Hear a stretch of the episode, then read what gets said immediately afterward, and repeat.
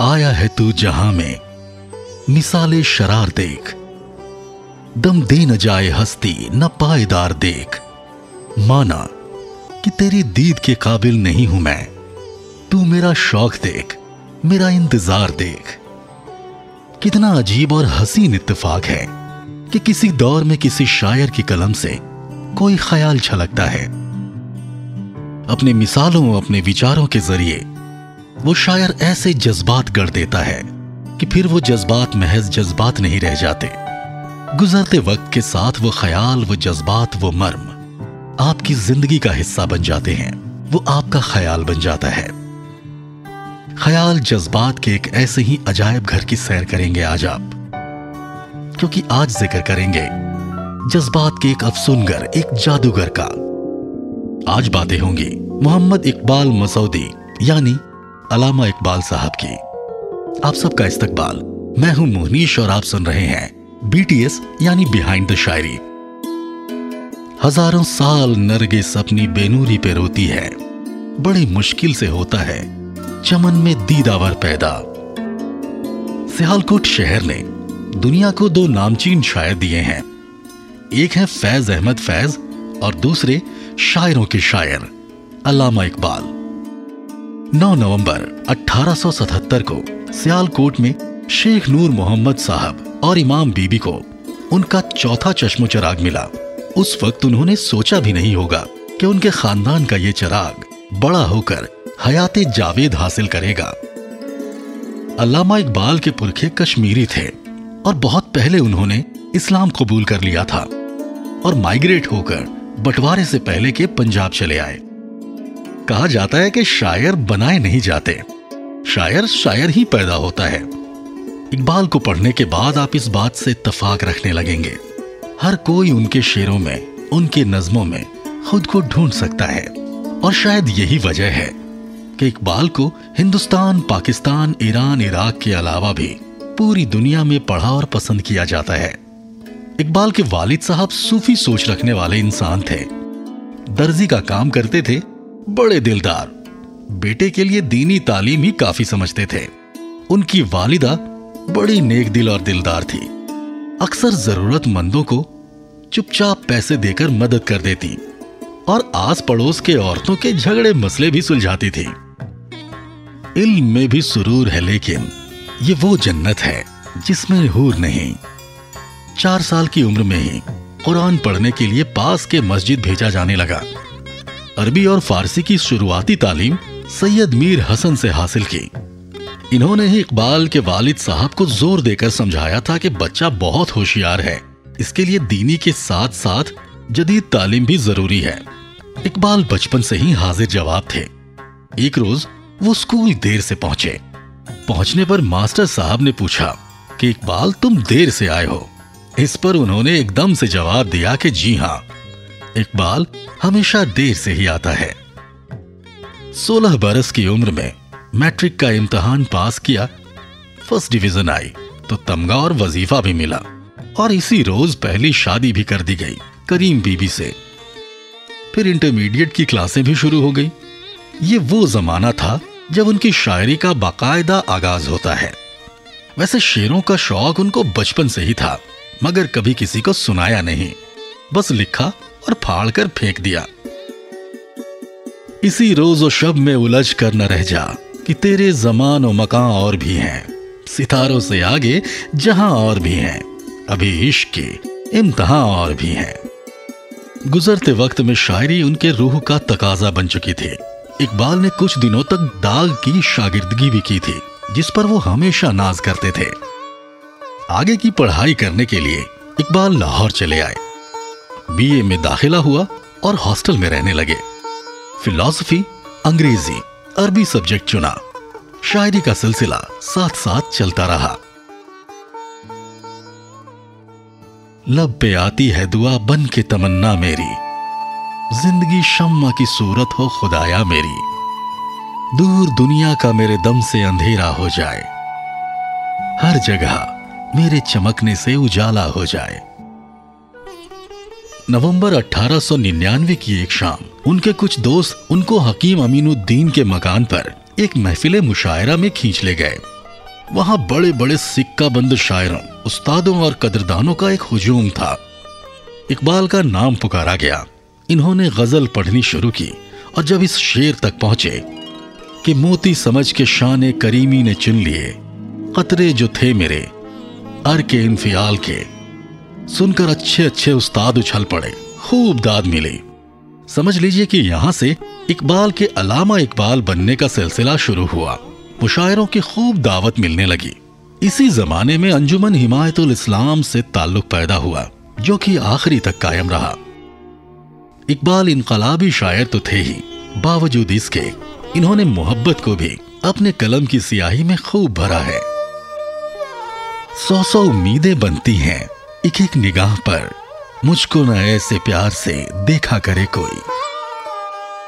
हालांकि पढ़ाने के सिलसिले में बहुत सारे इदारों से उनका ताल्लुक था, लेकिन प्रोफेसरी और वकालत उन्हें ज्यादा पसंद थी। बहुत ज्यादा मसरूफियत की वजह से उन्होंने तालीमी काउंसिल से इस्तीफा दे दिया, मगर चांसलर ने उन्हें जाने नहीं दिया। इस्तीफा वापस लेना पड़ा। बहुत दिनों तक पंजाब यूनिवर्सिटी से जुड़े रहे, फिर सियासत में कदम रखा। जालियांवाला बाग हादसे का बहुत गहरा असर इकबाल के दिलो जहन पे पड़ा। शहीद हुए लोगों की याद में उन्होंने ये अशार कहे, हर ज़ार आए चमन से कहती है खाके बाग, गाफिल न रह जहान में तू गर्दों की चाल से, सींचा गया है खून शहीदां से इसका तो खम, तू आंसुओं का बुखल न कर इस निहाल से। हिंदुस्तान में अंग्रेजी हुकूमत के जुल्म और बाकी मुश्किलों को लेकर जो जंग चल रही थी, उसको और बड़ा करने के लिहाज से अलामा साहब ने कहा था कि वतन की फिक्र कर नादा, मुसीबत आने वाली है, तेरी बर्बादियों के चर्चे हैं आसमानों में, ना समझोगे तुम मिट जाओगे हिंदुस्तान वालों, तुम्हारी दास्तां भी ना होगी दास्तानों में। वैसे तो अलामा साहब की जिंदगी से जुड़े बहुत सारे किस्से मशहूर हैं, बहुत सारे आपने सुन भी रखे होंगे, मगर एक किस्सा है जो मैं आपकी नजर करता हूं। एक रोज मौलाना साहब अपने मुकदमे की कानूनी मुशावरत के लिए अलामा इकबाल के पास पहुंचे। वो अपनी बहन को जायदाद से महरूम करना चाहते थे। अलामा साहब को उनके मुकदमे में जरा सी भी दिलचस्पी न थी। मौलाना साहब हमेशा अलामा साहब से कहते कि जनाब, आप तो शरीयत के हामी हैं, लेकिन आप दाढ़ी नहीं रखते। अलामा इकबाल उन मौलाना साहब के रोज रोज की नसीहतों से तंग आ चुके थे। आखिर में एक रोज बोले कि लाइए अपना हाथ बढ़ाइए, मैं आपसे दाढ़ी रखने का वादा करता हूँ, लेकिन आप भी मुझसे एक वादा कीजिए कि आप भी अपनी बहन को वरासत में हिस्सा देंगे। ये सुनकर ना तो मौलाना साहब का हाथ आगे बढ़ा और ना ही अलामा इकबाल साहब की दाढ़ी बढ़ी। खिरदमंदों से क्या पूछूं कि मेरी इब्तदा क्या है, कि मैं इस फिक्र में रहता हूँ कि मेरी इंतहा क्या है। खुद ही को कर बुलंद इतना कि हर तकदीर से पहले खुदा बंदे से खुद पूछे, बता तेरी रजा क्या है। मगर पुरानी मिसाल है कि जिस पेड़ पर सबसे ज्यादा फल लगते हैं, सबसे ज्यादा पत्थर भी उसी को झेलने पड़ते हैं। अलामा इकबाल ने भी अपनी जिंदगी में बहुत सारी तोहमतें झेली हैं। ऐसा भी बताया जाता है कि उनके खुद के बेटे ने एक किताब में अपने वालिद पर बहुत सारे गलीज किस्म के इल्जामात लगाए थे। अलामा इकबाल के नाम से हिंदुस्तान, पाकिस्तान, ईरान, इराक, बांग्लादेश और दुनिया भर में जाने कितने सारे इदारे, तंजीमें कायम हैं। कई सारी जगहों पे अलामा इकबाल के बारे में पढ़ाया जाता है। बावजूद इसके बहुत सारे प्रोफेसर्स यूनिवर्सिटी में अलामा साहब को खलनायक के तौर पर पेश करते हैं, पढ़ाते हैं, उनकी कमियों को बड़े अंदाज से गिनाते हैं, जबकि जरूरी यह है कि उनको एक आम दार्शनिक की तरह पढ़ाया जाए और तालिबे इल्म को खुद फैसला करने दिया जाए। दिल पाक नहीं तो पाक हो सकता नहीं इंसान, वरना इबलीस को भी आते थे वजू के फराइज बहुत। 1933 में अल्लामा साहब को गले की बीमारी हो गई। और उनकी आवाज चली गई। वकालत छोड़ने के बाद भोपाल के नवाब ने इकबाल को पेंशन देनी शुरू कर दी। उनके खास मुलाजिम अली बख्श ने एक इंटरव्यू में बताया था कि उनको हुक्का पीना बड़ा पसंद था, यहाँ तक कि दवाइयों में भी। वो अंग्रेजी दवाइयों और इंजेक्शन से परहेज करते थे क्योंकि उस जमाने में ज्यादातर दवाइयाँ सिरप के शक्ल में आती थीं, जो बड़ी कड़वी और बेजौक होती थीं। इस वजह से वो हकीम या यूं कहने की यूनानी दवाइयों को ज्यादा अहमियत देते थे। उम्र के आखिरी वक्त में अल्लामा इकबाल लाहौर में बने मशहूर सूफी हजरत अली हुजवीरी के दरगाह पर अक्सर जाया करते थे। जौहरे इंसान अदम से आशना होता नहीं, आंख से गायब तो होता है, फना होता नहीं।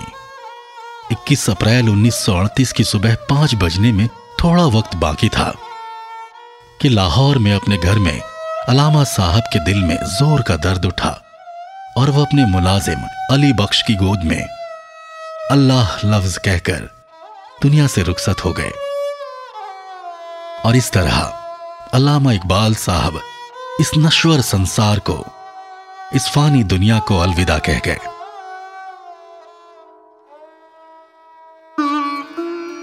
अल्लामा साहब वो शायर हैं जिन्होंने अपनी शायरी में वतन परस्ती के जज्बात का इजहार बड़े मुख्तलिफ ढंग से किया है, जिसको आज हम दिल में लिए फिरते हैं।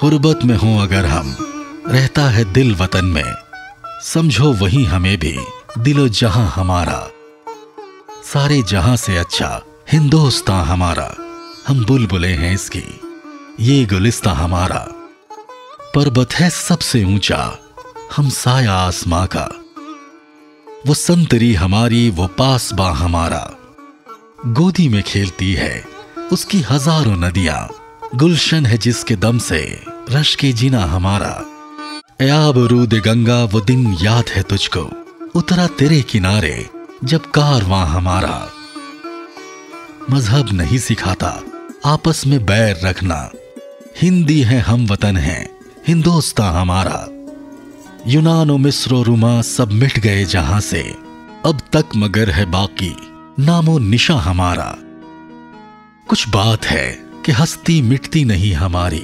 सदियों रहा है दुश्मन दौरे जमा हमारा, इकबाल कोई मरहम अपना नहीं जहां में, मालूम क्या किसी को दर्दे निहा हमारा। बंटवारा क्यों हुआ, किस हालात में हुआ, इस बाबत बात करने और राय देने को मैं बहुत छोटा अदना इंसान हूं, पर मेरा इल्म, मेरा कॉन्शियस, मेरा तजर्बा जो कहता है वो ये है कि उस हालात में इकबाल साहब हर किसी को महफूज देखना चाहते थे, वरना अपने मुल्क से मोहब्बत करने वाला शख्स अपने जिगर के 2 टुकड़े होते कैसे देख सकता है। कितने दिन बीत गए तरके ताल्लुक को, मगर अब भी शहरे वफा में वही हंगामे हैं। आप सुन रहे थे मोहनीश के साथ BTS यानी बिहाइंड द शायरी। उम्मीद करता हूं कि अल्लामा साहब पे बिहाइंड द शायरी का ये एपिसोड आपको पसंद आया होगा। बाकी अगर आप मुझसे कुछ कहना, सुनना, लिखना, बताना चाहते हैं तो मैं आपको इंस्टाग्राम, फेसबुक और ट्विटर पे मिल जाऊंगा RJ मोहनीश के नाम से। मेरे नाम की स्पेलिंग है RJ MOHNISH। फिर मिलेंगे और किसी और शायर की जिंदगी का दीवान पलटेंगे। तब तक के लिए अपना ख्याल रखिए। खुदा हाफिज। जय हिंद।